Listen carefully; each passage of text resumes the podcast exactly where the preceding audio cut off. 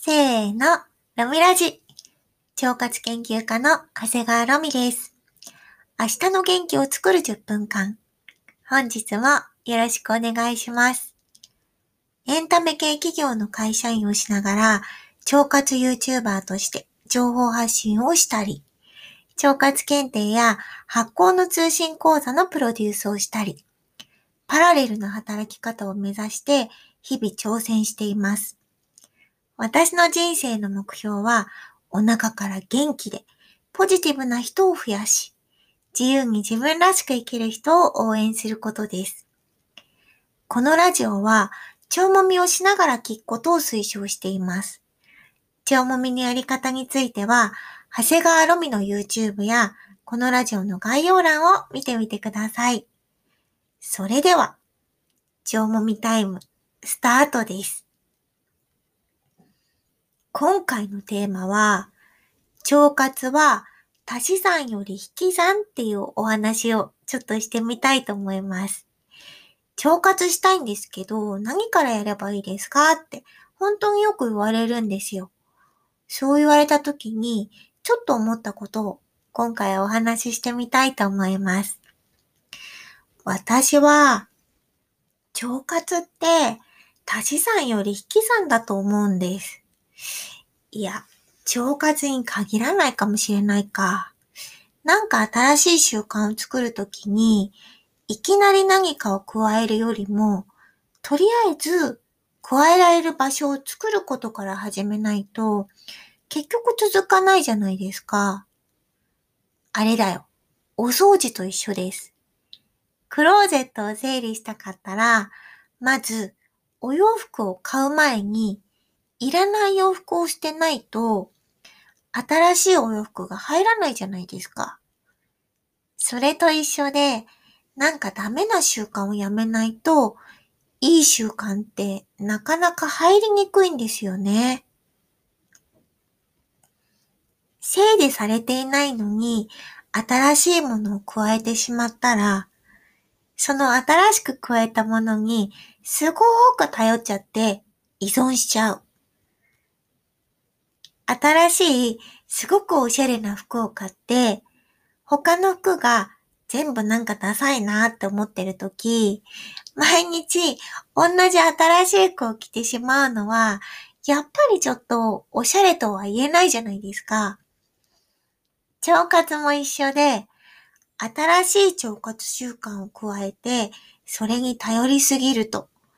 やっぱりそれはいい腸活とは言えない気がするんです。特に腸活はお洋服と違って、健康とか美容に直結するからさ、いろんなアンラッキーが重なると、重大な、本当に重大な病気を招くことがあります。例えば、グアガムっていう食品添加物知ってます？ゴア豆っていうインド原産の豆から作った多糖類で、日本でも増粘剤としてドレッシングとかゼリーとかに使われています。特に目立った毒性もなくって、水溶性食物繊維がたくさん含まれているので、逆に便の量を増やして便秘になりにくくしてくれたり、食事と一緒に摂ることで、コレステロール濃度が上がりすぎるのを防いだり、あとね、血糖値の上昇を防いでくれるって言われたりもします。人の腸内細菌が分解しやすい食物繊維なんですよね。私もこのグアガムの分解物の粉末を家に置いてて、ちょっとお料理に入れたり、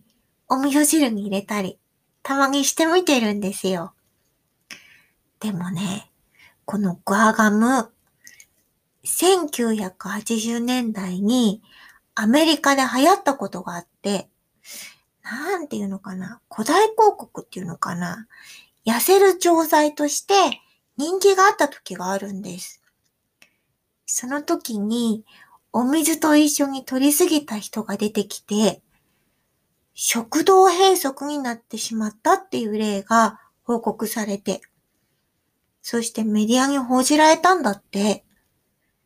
それで一気に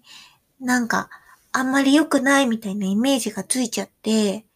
死亡した患者さんもいたことが分かったりして、すごく問題になったみたいなの。腸にとっていいものでも、普段の習慣を改めることをせずに、とりあえず何か足して、それに頼りすぎると、やっぱりバランスを崩すと思うんです。ちょっとずつ試すならありだけど、やっぱり順番的に足し算からやるのはリスクが大きいなと思います。そう。なんか新しいものを腸活のために食べるより、